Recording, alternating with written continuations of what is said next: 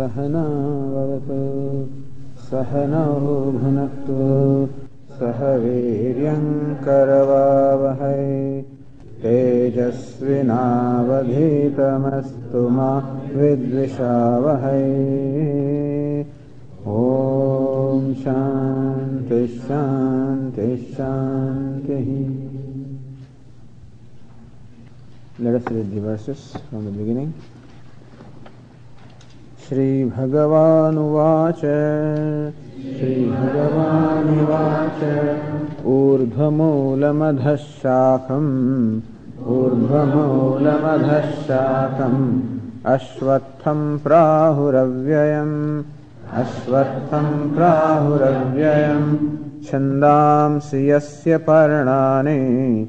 छन्दांसि यस्य पर्णानि यस्तं वेद स वेदवित् यस्तं वेद स वेदवित् अधश्चोर्ध्वं प्रसृतास्तस्य शाखाः।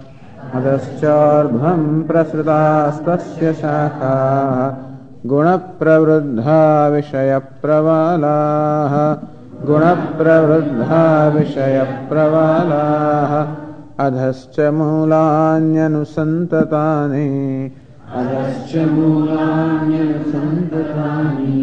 कर्मानुबन्धीनि मनुष्यलोके कर्मानुबन्धीनि मनुष्य न रूपमस्येह तथोपलभ्यते न रूपमस्येह नान्तो न चादिर्न च सम्प्रतिष्ठा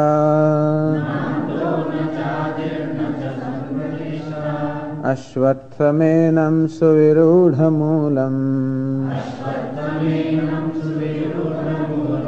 असङ्गशस्त्रेण दृढेन छित्त्वा। ततः पदं तत्परिमार्गितव्यम्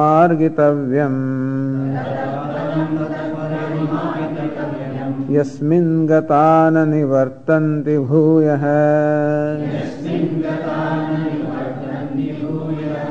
तमेव चाद्यं पुरुषं प्रपद्ये। यतः प्रवृत्तिः प्रसृता पुराणी।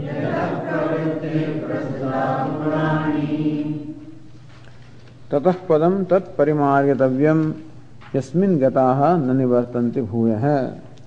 ततः thereafter thereafter, as was said earlier, in the asanga dridhena chitva so felling this peepal tree with the roots that are well developed. So felling this tree of samsara with a strong and sharpened sword of detachment.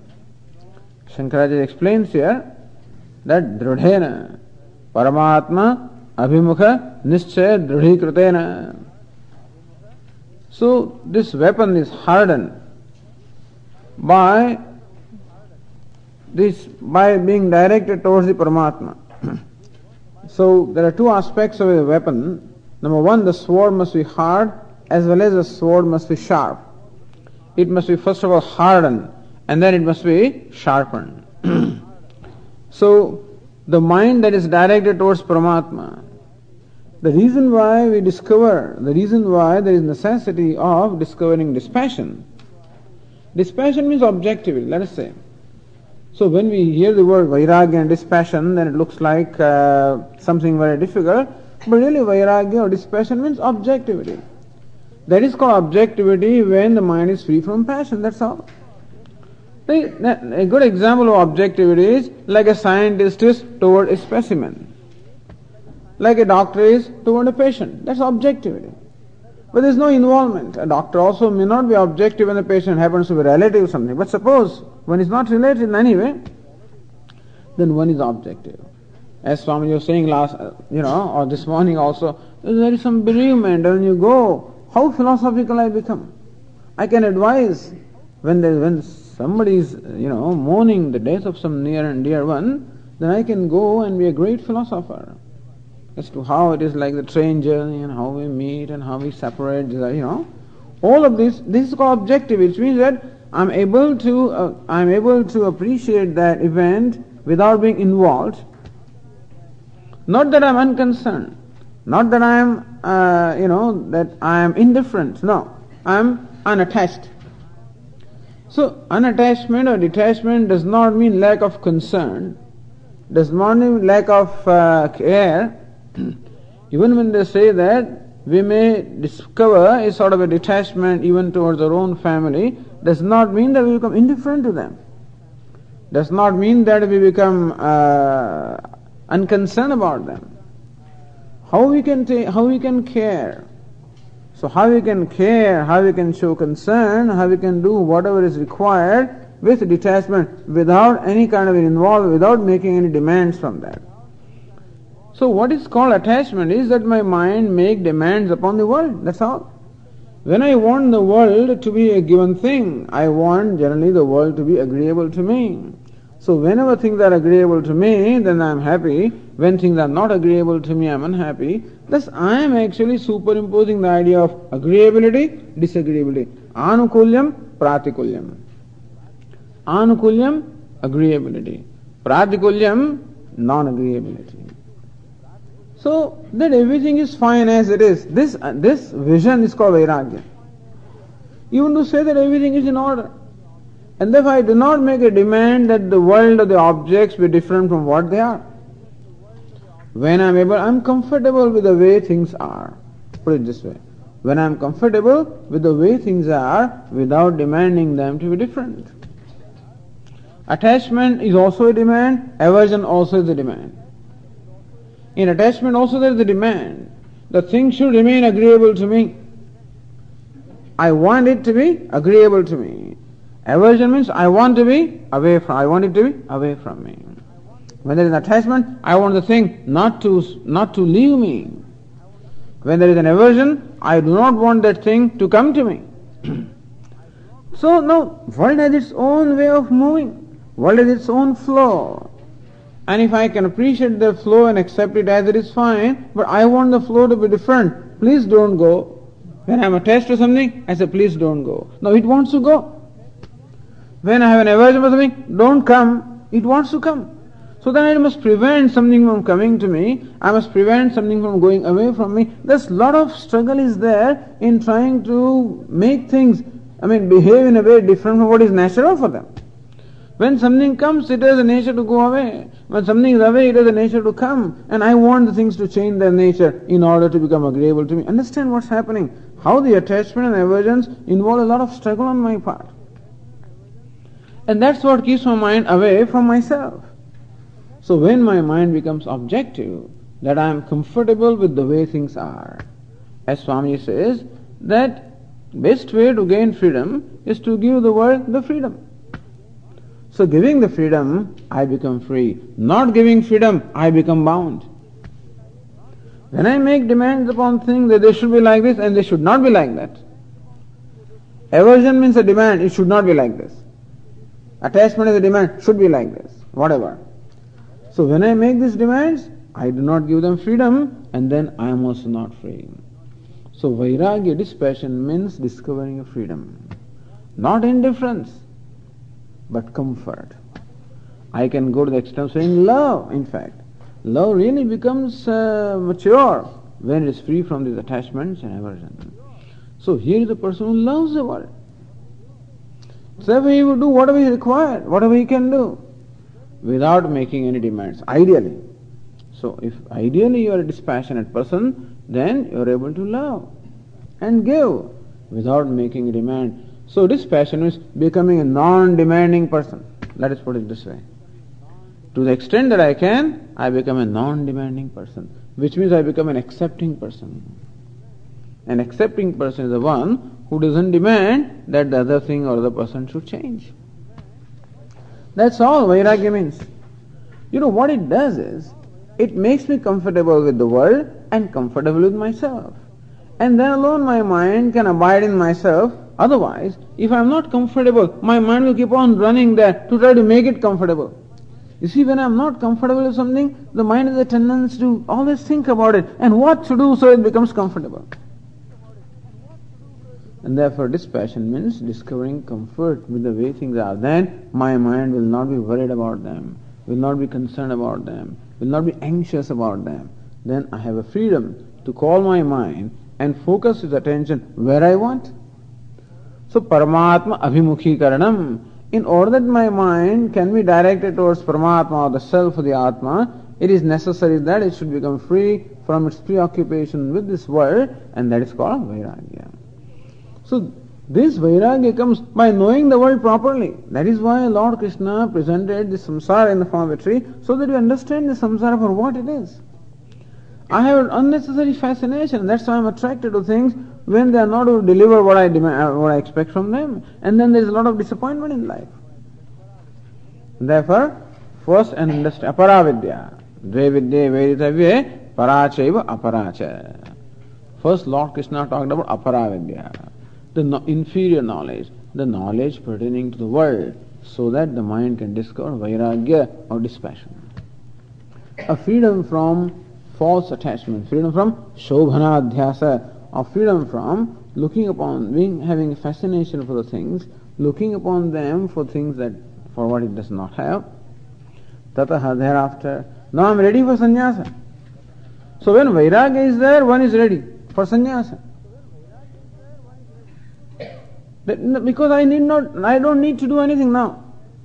As far as I don't need to anything as far as my worldly activities are concerned because I have nothing to achieve and nothing to nothing to accomplish. So this is the point where a person is ready for what we call karma sannyasa or renunciation of action. Then alone it is possible to go to the teacher. At least in those days. In those days, teachers were in such remote locations that in order to go and live for 12 years, imagine, you have to sort of close the shop here, wind up things here, then alone you can go there. So going to the teacher always amounted to sannyasa. It doesn't have to be now like that, but then that is how it was. That going to the teacher means sannyasa. That means giving up all the connections with the all your responsibilities and claims. Sannyasa means I give up my responsibility as well as I give up my claims. If I have claim, then also I am connected. If I have responsibility, then also I am connected. I'll be worried there and I'll be guilty. And if I have claim, then also I am connected, connect, connected. What will happen to the property and things like that? So both are given up. That's called sannyas. That means the mind is free. Free to devote itself to what it has to do, namely pursuit of knowledge. Padam tat parimargitavyam then that pada, that abode, that state or that truth must be investigated into, must be inquired into. Yasmin gataha nivartanti bhuyaha, reaching where one does not return. Yasmin gataha, there is no going involved here. In fact, what is involved is knowing. And very often, therefore, the verbs of movement or verbs of motion are interpreted to mean knowledge. Gataha, having gone where? Meaning having known which? Nanivartanti bhuyaha, then they do not return. They do not return to this life of struggle, life of conflict. They return to the life all right. It is not that these wise people no, do not return to the life, but not that life of struggle and conflict, because all the struggle and conflict is from ignorance. To act is fine and to do interact with the world, everything is fine. But when any interaction causes any stresses in me, causes anxieties and worries and reactions and hurts and guilt, that part is called samsara. And that is what we call the subjective projection. And one becomes totally free from that by the knowledge. By knowledge of the things as they are. By knowing that whatever is is fine. Call it whatever is is Brahman. Whatever is is God. Whatever is is order. Whatever that order is nothing but my own self. Thus, this knowledge makes me totally, formerly I was relatively comfortable. See, vairagya, dispassion is not perfect. Until the knowledge takes place, the dispassion cannot be complete. But I am relatively comfortable by what we call viveka or discriminative understanding. But then, by ultimate viveka of the atma viveka, the viveka discrimination with self and non-self. Oh, when I understand everything, nothing but the self, then my vairagya becomes absolute. I'm totally comfortable. a totally non-demanding person. And that is the person who is most fit to serve, really. Who can serve somebody? One who doesn't make any demands. Otherwise, today I serve all right, but inside there is always some kind of a demand. That I wish I am doing this, I may not expressly say that, but I wish that some kind of a favor is returned to me. The rajas is there, rajas. यत्तु प्रत्युपकारार्थम फलम उद्देश्य देवा फलम उद्देश्य वा पुनः दीयते च परिक्लिष्टम। So either I give because there is some प्रत्युपकार there is there is some expectation of a return of favour or I give because God make note of that I am giving this so that I get my place in the heavens or whatever it is that I want or diyate cha or I give, but with a sense of loss that I had to give. So usually my giving is like this. But then the giving becomes true giving. Datavyam iti I should give. It is my pleasure to give. Diyate cha anupakarane. Without any upakara. Without a return of favor I give. Because giving itself is a reward. And therefore there is no further reward required. Deshi kale patra. I become a sensitive person. At the right time, in the right place, to the right person. What is right is given. So wise man does work and interact with the world in this way. And so, uh, so they re- not returning is not also not a, that they do not return is also not an action. There is also knowledge. They do not return to the life of conflict and struggle, which is which is which is arising from duality. When I look upon something as different from me, there is going to be a struggle. There is going to be some stress. He realizes that everything is nothing but the manifestation of his own self, and therefore there is total freedom from every struggle. That is called nanivartante, they do not return. तमेव चाद्यम पुरुषम प्रपद्ये यतः प्रवृत्ति प्रसुता पुराणे and to gain that knowledge, Lord Krishna says, what is the means? The surrender, the bhakti, the devotion of the means. Adyam Purusham. Adyam is this, this primeval person. We said the very source. Brahman is the very source of everything. And therefore, I surrender myself to Brahman, to God, who is the source of everything. That means rather than focus, so far I was preoccupied with the tree and now I take refuge under the root of the tree. So far the tree was real for me. The, world is real. I realize that no, world is because of something else.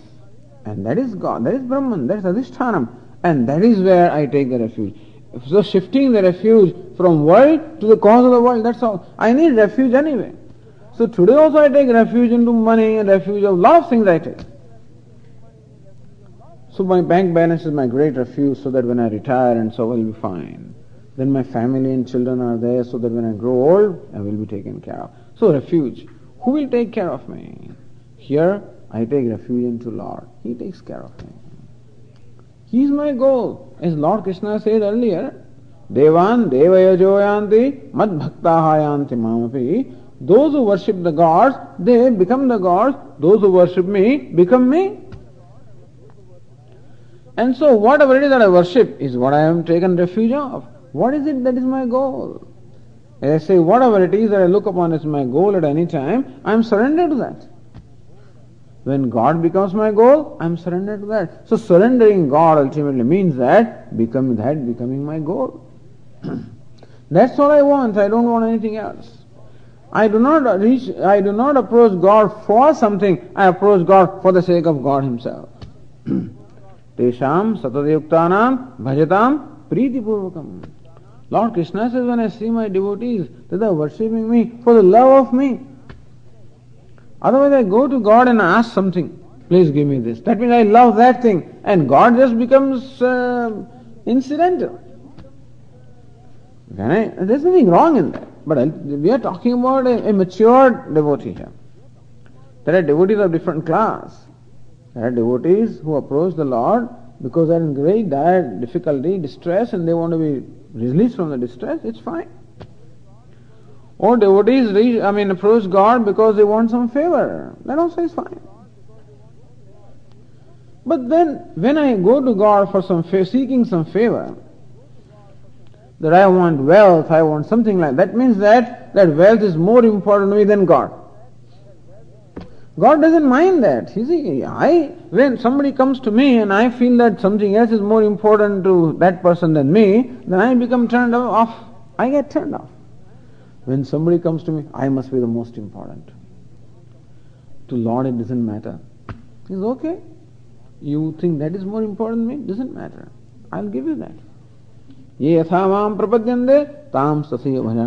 In whichever way they approach me, whatever prayers they make to me, I fulfill those prayers.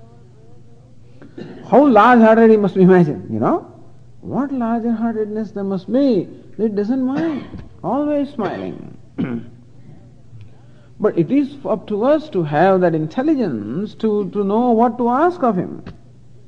And Lord says that if you ask of me, I'll give you myself. So that is called Tameva Chadyam Purusham Prapadye. That Purusham, that Purnam, the being who is whole, complete, that fills up everything, that pervades everything. Prapadye, I take refuge into him. Yatah pravritte prasuta purani. Who is the source of all this pravritti? Who is the source of all this activity? Who is the source of the whole creation? Who is the cause of the creation? so surrender. Lord Krishna talks about it. Bhakti, devotion, which involves surrender to the Lord, which of course calls for Shraddha or faith. All of these Lord Krishna talks about. Shraddhavan labhate jnanam. So when one is Shraddha, then one gains knowledge. Sarvadharman parityajya mamekam sharanam vraja. Give up all other pursuits and take refuge unto me. it's not some guy, he's not talking as a person. He's talking as the is the very Lord, the infinite, the limitless. So, hey Arjuna, in fact, you have the potential of achieving limitless in your life. Why should you settle for anything limited? So that's where the desire comes. When my mind keeps on making desires, that means that I am desiring small things. I ask my mind, why do you desire small things? Why do you want these little things? Why do you want God? Why don't you desire for God? If you desire Him badly, you will get Him. Swamiji doesn't come because I don't desire him badly. As Swamiji says, you know, he wants moksha as well as helicopter. Helicopter stands for all material achievements. So that I want. That I want to keep intact. Swamiji, my life must be like this. It must have discomfort. It must have this. And then also uh, on the side, I do other things too, which is also okay. Nothing wrong in it.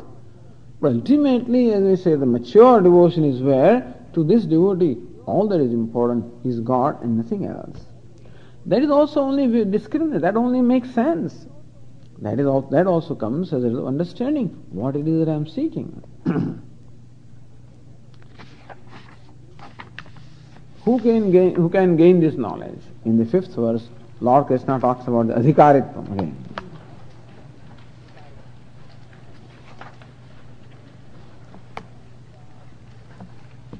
Katham bhutaha tatpadam gacchandi.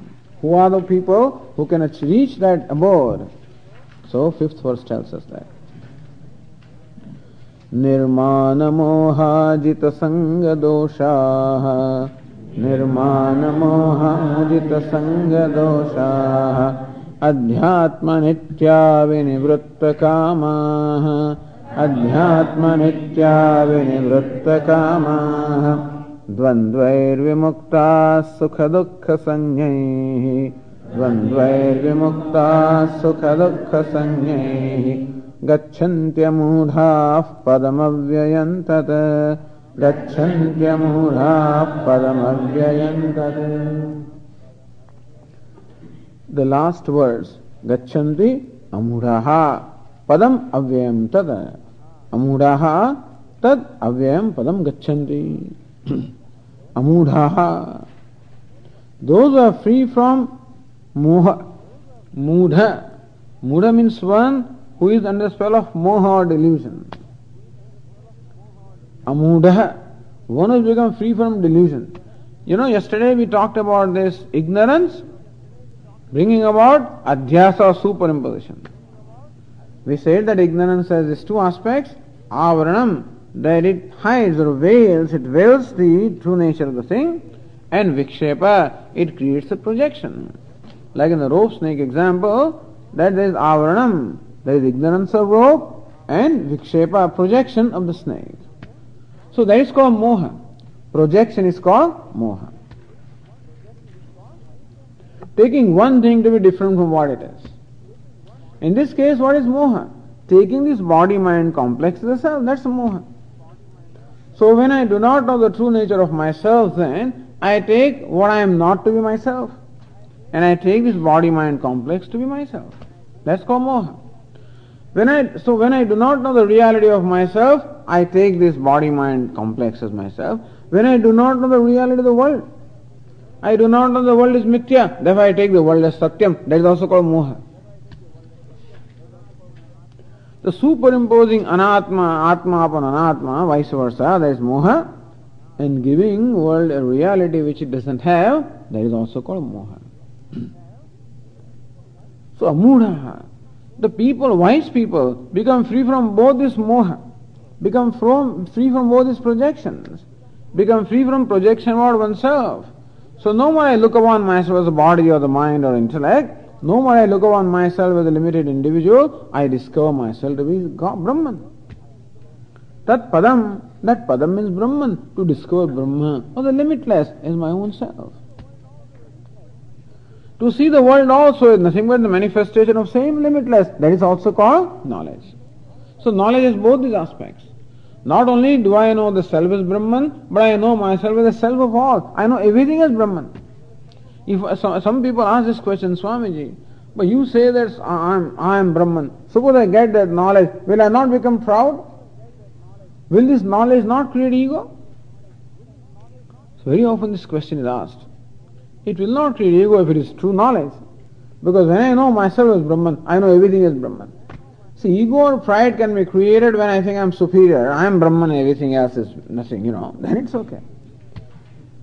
But certainly I do not know what Brahman is. When I know myself as Brahman, I know everything is Brahman. Then there is no superiority, no inferiority. Sayaschayam purushe, yascha savaditye sa ekaha.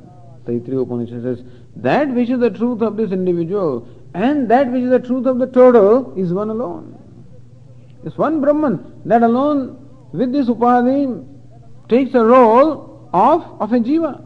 So, it, it only manifests as jiva with reference to a given upadhi, manifests as Ishvara with reference to the total upadhi. So, this knowledge dispels ignorance and dispels all the projections, misconceptions, complexes born of ignorance, that's called amudha. These people are amudha. Those are free from moha, free from delusion born of ignorance, free from all complexes, free from all projections. Tat avyayam padam gacchandi. So these are the people, the wise people are those who reach that avyayam padam, the padam or the state, undecaying state imperishable state, changeless, limitless. So they achieve that limitless. That means they know the limitless as a self. There is no achievement again, but still, gachanti. So again and again these verbs of motion are used here. Tat padam gachanti. They reach that state. Again, translate the motion of verb as the, as the verb, verb of motion as verb of knowledge. So, not that they reach that state, they know that state. And the knowledge calls for a certain amount of preparation, preparedness. It's called adhikaritvam. Adhikari, adhikara, अधिकारी अधिकारी one who has the adhikar. Adhikar means fitness adhikari one who is one who is fit adhikaritva the state of being fit adhikar fitness adhikari one who is fit adhikaritva the state of one being fit so I must gain the adhikaritva I must gain the state of being a fit person prepared person. So every time this is always to be mentioned. Scriptures always make it a point to mention the preparation or preparedness or fitness. They call it sometimes sadhana, chatushtaya, sampatti, the inner wealth. or what we call emotional maturity. So in one way, one way or the other, this preparation must be mentioned because otherwise the scriptures will lose their authority or their pramanya. The words of the scriptures can become pramana, means of knowledge, only when the mind is prepared, not otherwise. And so what Lord Krishna is going to teach in the subsequent verses also will become meaningful to me when my mind is prepared.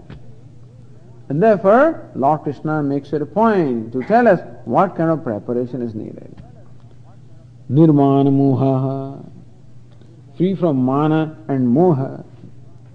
From mana, mana means pride. Moha means projection. pride. There is, I have a pride. Whatever. Pride that I am a learned person. Pride that I am a wealthy person. Pride, pride because of my achievements. So manam. Mana means, mana means to measure. The word mana is made of the derived root ma in the sense of measuring. When I measure myself, that is called manam. Manam means measure.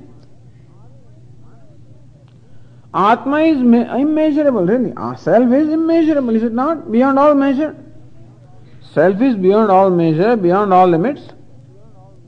But when I measure myself, when do I measure myself? Whenever I identify myself with this body mind complex, then I become of the same dimension as this body. How, how big I am or how far I am, as far as this upadhi is. That means Atma has been reduced now to the, to the the, the dimension of this upadhi, body mind complex, that's called measuring, and that crosses all the pride. In fact, only a small little individual can be proud. A great one can never be proud. A small one can be proud. Because there is pride also is a need on my part to feel that I am alright. I feel proud in order to feel that I am okay, I am better than that fellow. I am something. Because there is a need on my part to feel that I am something. Because then alone I can become acceptable to myself. Otherwise, I cannot become acceptable to myself. You know the sense of smallness, what it does to me. When ignorance causes in me a sense of limitation, a sense of smallness, what it also does is that it creates a self non acceptance that I am not happy with myself. I can never be happy with myself being a small or limited being, and therefore I am not happy with myself, not satisfied with myself, and therefore there is a constant current of what we call self non acceptance. So there is a tremendous need on my part to feel that I am alright, because my conclusion is that I am not alright. So pride is one of those mechanisms which makes me feel that I am alright. So I compare myself with others. I feel that I am more learned than others. I feel proud. I feel that I am more powerful than others, I feel proud. I feel that I am wealthier than others, I feel proud. I feel I am more accomplished than others, I feel proud. I feel that I am born in a greater, in a more noble family than somebody else, proud. And whatever it is. So one derives pride from all of this. Just because I feel hollow inside, normally, but all of these are the crutches which are necessary for me to make me feel good about myself. So pride, nirmana moha, those people are free from pride. The pride comes when I identify myself with upadhi. And thus, when I realize that upadhi I am not. Or also, as we said, even this, the accomplished, why, how can I be prideful about certain accomplishment when I look upon myself as the author? When I look at the realities of life, I feel proud that I am a, I am a wealthy person, a successful person. That is because I look upon myself as author of that success. But when I look at the realities of life, then I realize that success comes because of the favor that I get from so many factors. But Swami, it is my intelligence. I did this. I thought of this. It's my idea. But even that capacity, the intelligence also is given to me. So skills are also given to me, the capacities are given to me, the intelligence is given to me, everything is given to me. So when I recognize the realities of life, there cannot be pride, there can only what we call humility. So thus people were humble. Humility comes when I recognize the realities of life.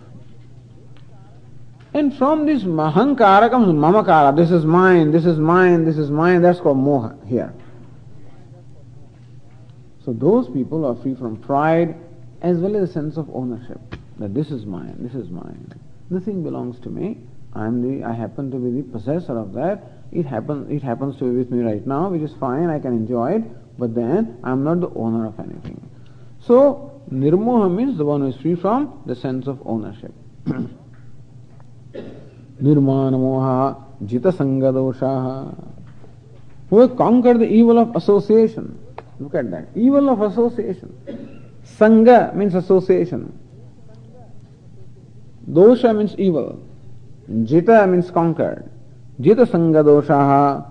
Those who have conquered the evil of association. How do you conquer evil of association? By not associating anything. That's the reason why people go away from all association. Swami, when I am at home, then this disturbances happen. When I am at work, then this disturbances happen. When I am in the marketplace, this. When I go to store, then this kind of attractions happen. And so I find that when I am in the midst of things and beings, then I am impacted by them. And therefore, they either create in me a sense of superiority, inferiority, something or other is created in me. Or they create in me a sense of, uh, you know, that I want to enjoy them. They create in me what we call bhoga buddhi. So generally when I am in the midst of the things, then they manage to impact me by creating some kind of reaction in me that I, I want them or I want to get rid of them. So that is called the dosha of the association. Or I come under influence of this association. They say, as a sangha, as the sangha or as the association, so the ranga means color of the mind our mind gets colored by the association. Jita Sangadoshaha, those people who maintain a, a poise of the mind, a control of the mind, in spite of being associated with different things. in short, when I am in association with something that is desirable, then there is a there is a desire, there is a like. When I am associated with something undesirable, there is an aversion. So Jita Sangadoshaha, free from the impact of the things around me, I can maintain a poise or balance of my mind in, in, in association with the things that may be agreeable or disagreeable. As Swami was saying the other day, you know, like while traveling the aeroplane, and here is somebody, passenger sitting beside you, and well, he orders his own food. So he has perhaps chicken or fish or whatever it is that he's eating. And generally some smell also is associated with that food. That's With every food some smell is associated. Somebody calls it fragrance, somebody calls it stink, whatever it is. And I'm sitting right beside that. And I, I remember that many years ago, I mean, I, I would, I would feel nauseated, you know, when, when somebody eat, not only that kind of food, when somebody eats in a manner which is also not right, because people eat differently in India. Different people have different ways of eating also. So when you go to North India, they eat food in one way. When you go to South India, they eat the food in another way. So when in South India they eat rice, for example, they have their own way of enjoying rice. You know, they take the rice and then, then make sure that the buttermilk is properly, you know. and then they like to eat with their palm. We were always brought up to eat only with fingers. Such an extent that beyond this second line, you know, the finger also should not be soiled. If you mess up your hand, then you will be scolded.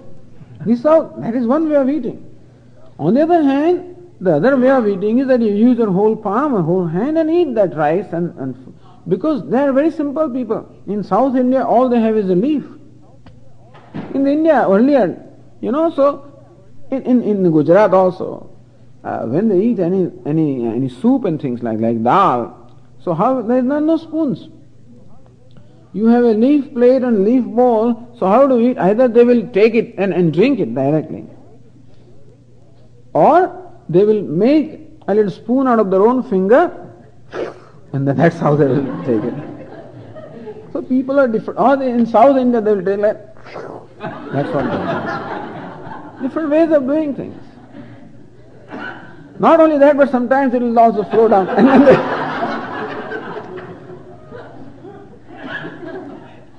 So Swami just look, see, when we were sitting on the table once, Swamiji was, our Swami was there, I was there, somebody else was there, and he was eating, see, he's eating traditionally, Swami tells me, you know.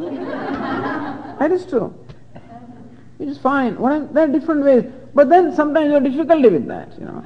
If somebody has uh, the, the hair green, then you feel uncomfortable. I don't know why you should feel somehow.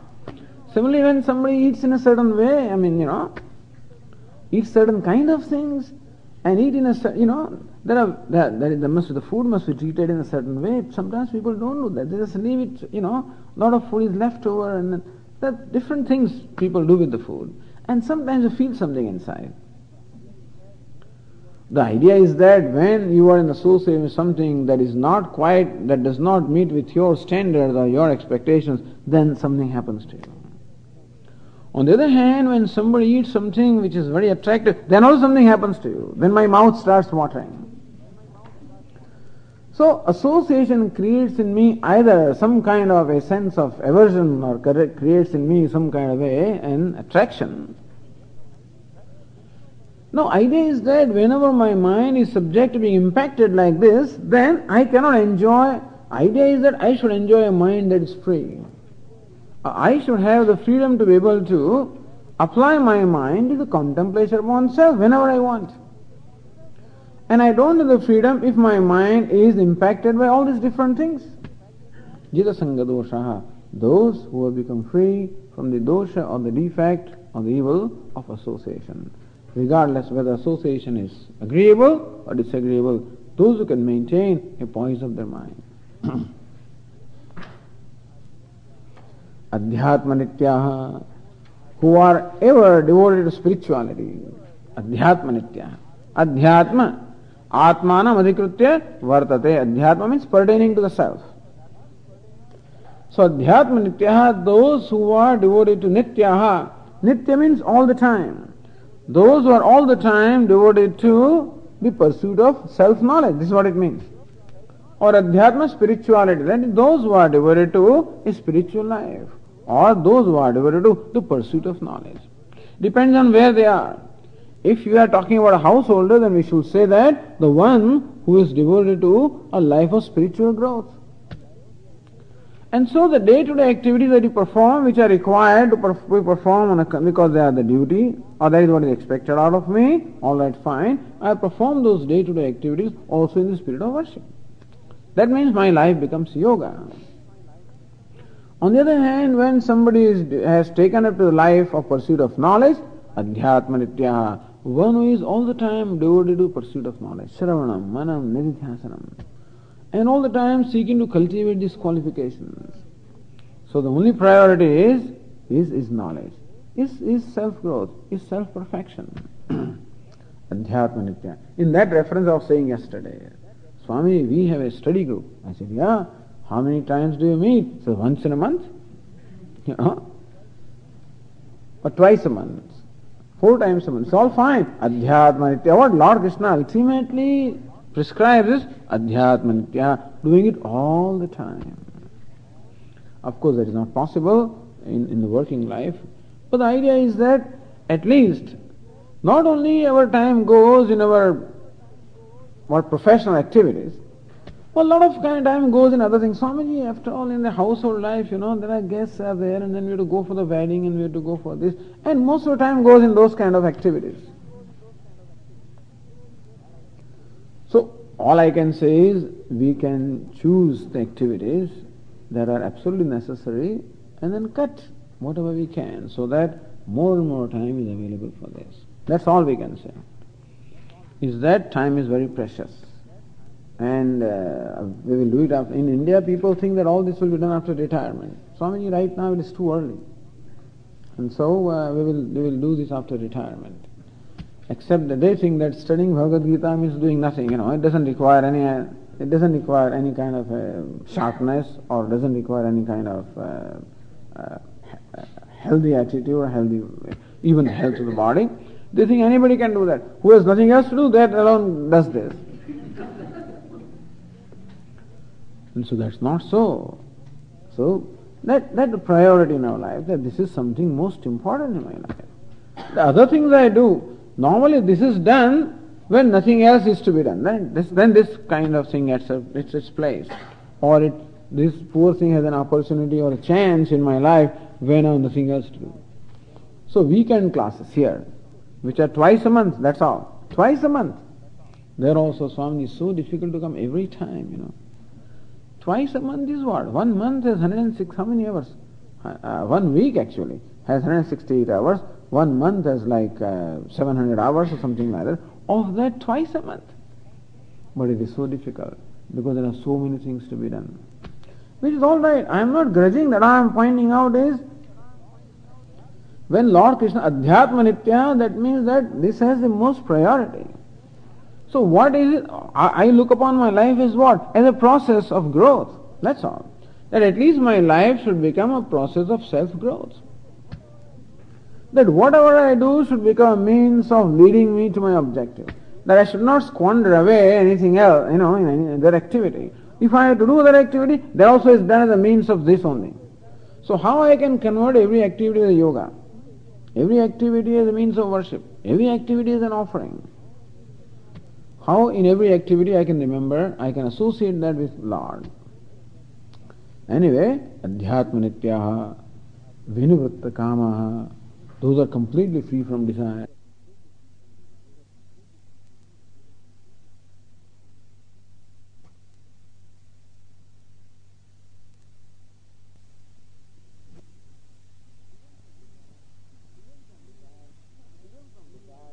Freedom from desire comes only when I understand the desire behind all the desires. It is not that the freedom from desire comes, it said the desires get converted. Vedanta does not ask us to give up the desires, Vedanta asks us to understand the desires. Understand what is the desire behind the desire. So when I analyze any desire, I will realize that every desire is a desire to become for freedom of some kind.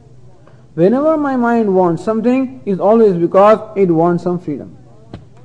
Even when I want a motor car, I want freedom, so that I am free to go where I want to go, whenever I want to go. I want a home, then also I want freedom because I need some privacy. When I want wealth, I need freedom because I want some security.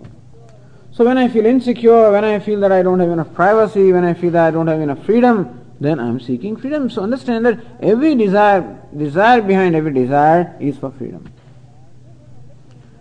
And when I understand that I am seeking freedom, not just ordinary freedom, but I am seeking unconditional freedom. So really every desire is nothing but a manifestation of the fundamental desire of seeking unconditional freedom. Which is called moksha. Thus to understand every desire, that behind every desire there is desire for moksha. Let's understand that much. Then do whatever you want to do with the desire. At least take that much time to ask this question. My my mind says, hey, I want this thing. Alright. For what? So that I will have this comfort. For what? So that I will have this freedom. So it is for freedom. Then, can that thing give me freedom? Then I remind my mind, understand, the freedom that you're seeking can only come from your knowledge, knowledge of yourself and nothing else. And thus, slowly slowly, transforming the desires into desire for moksha. Mind never becomes free from desire. When they say make the mind free from desire, it means make the mind free from desire of the worldly things so that the desire gets transformed into desire for the self, desire for moksha, and moksha is desire for self-knowledge. So every desire, or even when I fulfill the desire, I fulfill it because fulfillment of desire will in some way or other contribute to my pursuit of moksha. That also is fine. But let us say that I never lose track of this, never lose track of what it is that I am seeking. Just as when I leave home to go to a certain destination when I am driving, I never lose track of the destination. I may be listening to my stereo in the car, I may be talking on the telephone, I may be talking with the people, all kinds of things I may be doing. But one corner of my mind is always is always uh, alert, aware, full of the destination. I make the right turns. The fact that I take the right road, I take the right exits and right entries and everything right I do and reach my destination means that one part of my mind was all the time aware of the destination. Similarly, also a part of my mind always remains aware of my ultimate destination in life, so that every turn that I make becomes a means of reaching the destination. Otherwise, I may just go anywhere. I never reach destination. Similarly, also, whatever choice I make in my life is always done with reference to that goal, and accordingly, every choice can become a means of reaching me, taking me to the ultimate goal. That is Vinivritta Kama. Sukha dukkha sanyaihi.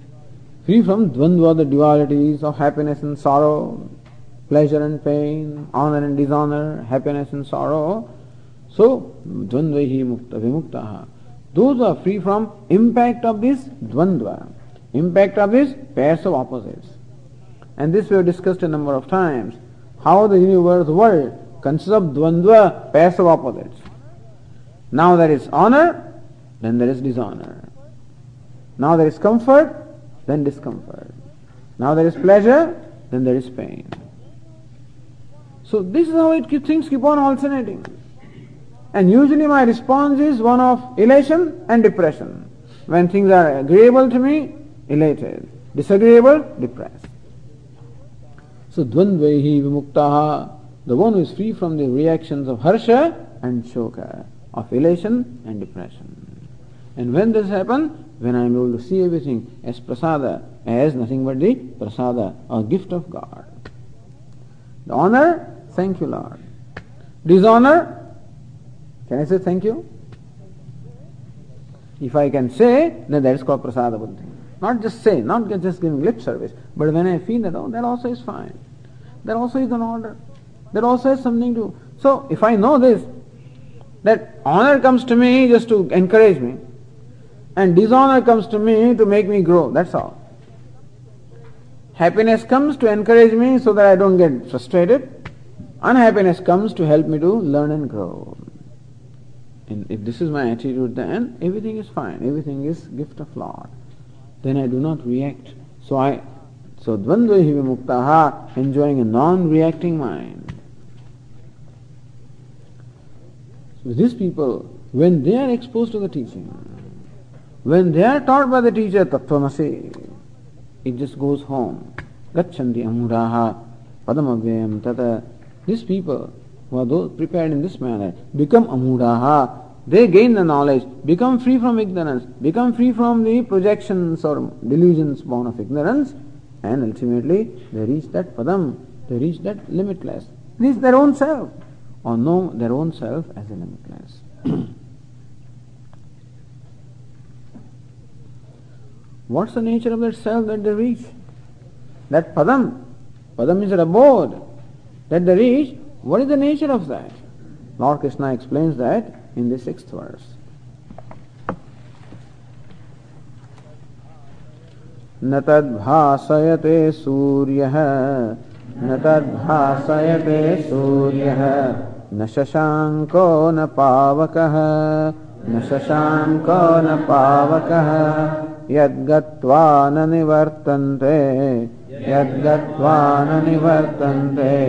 तद्धाम परमं मम, तद्धाम परमं मम। The last words तद्धाम परमं मम। तत् मम परमं धाम। तत् मीन्स् दैट मम माइंड परमं, supreme or ultimate dhama the word dhama is translated as abode. The word dhama has other meaning also. Dhama also means light. So lord krishna uses the word dhama. The word is dhaman of which that is the nominative singular is dhama. That means abode also, at the same time it also means light. Which means that Lord Krishna says that my abode, my abode means for My nature. So earlier it was said that they reach me. Gacchandi amuraha padam avyayam tata yad gatva nanivartante yasmin gataha nanivartandi bhuyaha. Reaching where they do not return again. That is my abode. But what is the nature of my abode? It's not a place. My abode is of the nature of light, of the nature of awareness, of the nature of knowledge, of the nature of awareness. So Dhama also means light. Here it means light of awareness, which is the truth of everything. Which is the truth of myself, and that is the truth of everything, and that is everything. It is awareness or intelligence alone that is that is whatever that is. So whatever it is, nothing but asti, bhati, priyam. Asti means existence, bhati means awareness, priyam means happiness. So existence, awareness, happiness, whatever it is, I am I a manifestation of that existence, awareness, happiness. The whole universe also is a manifestation of the same asti, bhati, priyam. Or that is Satchit Ananda. So that is called the abode. Abode means the Swarupa, means the very nature of the Lord. And that is Satchit Ananda. That Ananda, that happiness that they reach. Which what kind of happiness? That which is Sat or undecaying happiness they reach. How can it be undecaying? Only when it is uncreated. The uncreated, always obtaining. So nirnamittam, that which is unconditional, uncreated, that happiness or fullness they reach as their own self. Tadham paramam mama. No, Lord Krishna says, what's the nature of the self? How do I know that self? Lord Krishna says, Natad bhasayate surya. The sun does not illumine that. My abode the self, the sun cannot illumine that. Na shashanka. Shashanka means moon. You know how the word shashanka comes? You know what is shasha? Shasha means a rabbit. So moon is said to a rabbit in there, you know. In the moon there is a little rabbit. So Anka, Anka means one who has in his lap. So one with a rabbit in his lap. That's the Shashanka, that's the moon. So anyway, moon has many names. One of them is Shashanka. Even moon also does not illumine that. Na Pavakaha. Pavaka means fire. Pavaka means one who purifies. Fire is said to purify everything. He sometimes asks this question, Swami, how come when the Swamis come, then they, uh, we should always use the metal uh, plates and you know, uh, why, why can't they eat in this uh, China? Why can't they eat in the conventional things? And I said they can eat in anything. But then this was the tradition. In the olden days, this tradition must have been there in the very olden days, when they were perhaps using clay pots and clay plates to eat. Either either leaf plates or vessels made of clay. The thing is that whenever you offer a vessel or anything to the Swami, it must be that which must be either new or it must be that which is sanctified or purified. How do you purify things? By subjecting them to fire. But a clay vessel does not get purified by fire and therefore, because it will break. And therefore, perhaps in the olden days, they would have a metal tumbler, a metal plate, metal things, which they would actually heat in fire and thus that becomes pure. Then alone it can be offered. So fire is called pavakaha, one who purifies, one who sanctifies. I think that's how the tradition has come down to us, that even today also. Because the plates are the china plates, you know, and what are they? Still clay. What we use is still clay. And supposedly clay cannot be purified in fire. And therefore, we use this. Today perhaps it may be easier to purify than to purify the metal plates. I do not know. But anyway, the reason why the custom of always using this metal plates, etc., in case of the sannyasis comes perhaps from this kind of the tradition that there was. But anyway, pavaka means fire. The fire also does not illumine that. These are the conventional sources or the luminaries. They illumine everything in the world. There is a very famous dialogue in Brihadaranyaka Upanishad, a dialogue between King Janaka and Sage Yajnavalkya. That dialogue is called Jyotir Brahmanam. It's Brahmanam means a particular section. Jyotir Brahmanam, where Sri Yajnavalkya reveals the Jyoti, that Atma is the nature of Jyoti or self-effulgent. That Atma is self-effulgent, self-revealing. And to and to uh, explain or expound that the self is self-effulgent or self-living Swam Prakasha, this explanation takes place in the form of a dialogue when King Janaka asks Sai Yajnavalkya, Kim Jyotirayam Purusha Yajnavalkya? Hey Yajnavalkya, what is that light by which this person does all his vyavahara? He does all the activities in what light? Then Sage Yajnavalkya says, it is the light of sun. Adityena, Adityena Jyotisha, I am aste. palyayate, karma kurute, vipalyayati. Hey, hey king, hey samrat, or emperor, look, it is by the light of sun that this people sits in his home, that he goes out, performs different chores, that he comes back. All this vyavahara is done in the light of sun. So sun is the light. Then uh, says, that's right, Yajnavalkya. Evam eva etad Yajnavalkya. That is true. Then he thinks, but then, astamite aditya Yajnavalkya, kim jyotirayam purusha. He Yajnavalkya. But when the sun sets, then what? Then what is it that illumines this person?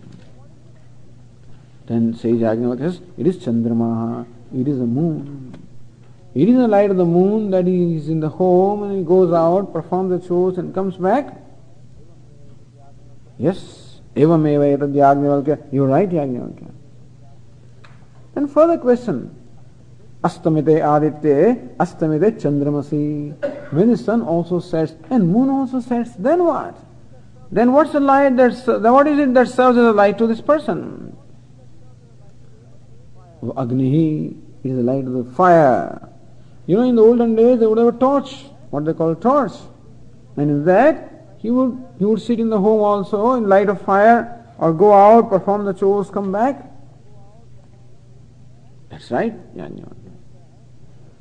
But he, Agni Yajnavalkya, when the sun is set, the moon also is set, and the fire has become, is put off, because fire also can't be, can't last forever. So when the fire also has gone out, then what is that serve as a light, as a light for this person? Then Sri Yajnavalkya says, the speech serves the light of this person. Because even when there is pitch darkness, you cannot see anything. Then also, it is by the sound, speech means sound. It is by the sound that you know, somebody can say, hey Swamiji, come in this time, come along, go straight. It by the sound also that I can go out, I can do things and come back. So that's right. But then, when the sun also has set, moon also has set, the fire is put off, and the sound also is not there. Referring to the state of dream. In the waking state, all these different luminaries are there. But then when this person is dreaming, at that time, this sun and the moon and the fire and even the speech also do not have an entry there. At that time, Kim Jyotirayam Purusha, what is it that serves as a light for this person? Because in the dream also we find he, him doing all the various activities. So what enables him to perform the activities? What is the light that illumines him by which he performs all the activities in dream? Atma evayam jyotisha aste palyayate karma kurute vipalyayati iti says Sri Yajnavalkya, Hey Janaka, it is by the light of the self. So that's called Jyotir Brahman, where it is revealed that in the dream also activities take place. What is it that illumines all the activities? It is the self of the Atma. In fact, it is the Atma that illumines all the activities, even the waking also. But in as much as in the waking there are so many luminaries that it may not become very clear, therefore the illustration of the dream state, when we know that these conventional luminaries do not have an entry into dream. Oh, but there is a sun there also in my dream. I saw the sun, and there was a moon, and there was fire. But that is not this local sun. That is sun projected by my mind, but not the real sun and the moon. Who illumines the whole dream world? It is the light of the self that illumines the whole dream world. In that sense, it is said. Then it is very clear that the sun in the dream is illumined by what? By the self. The moon in the dream also illumined by the self. The fire also illumined by the self. The speech also illumined by the self. यदादित्यगं तेजः जगद्भासयते अखिलं यच्चन्द्रमसि यच्चाग्नौ तत्तेजो विद्धिमामकम् That verse also will come subsequently. So these two verses, Lord Krishna here gives us the sixth verse and then Yadadityagam, the eleventh verse. So, no, twelfth verse, sorry, Yadadityagam, twelfth. Sixth and the twelfth verse. These two verses actually explain to us this mantra that we chant every day. न तत्र सूर्यो भाति न चंद्रतारकम नेमा विद्यतो भांति कुतो यमग्नि न तत्र सूर्यो भाति that the sun does not shine that means the sun does not illumine that न चंद्र तारकम nor the moon nor the, the stars nema vidyato bhanti nor these lightnings Kutoya Bagnihi, how can the fire illumine that?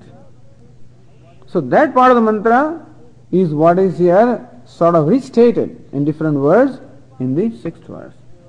The second part of that mantra, Tameva Bhantam Anubhati Sarvam Tasya Bhasa Sarvamidam Vibhati. When that shines, everything shines after that, in the light of that. It is by the light of that that everything shines.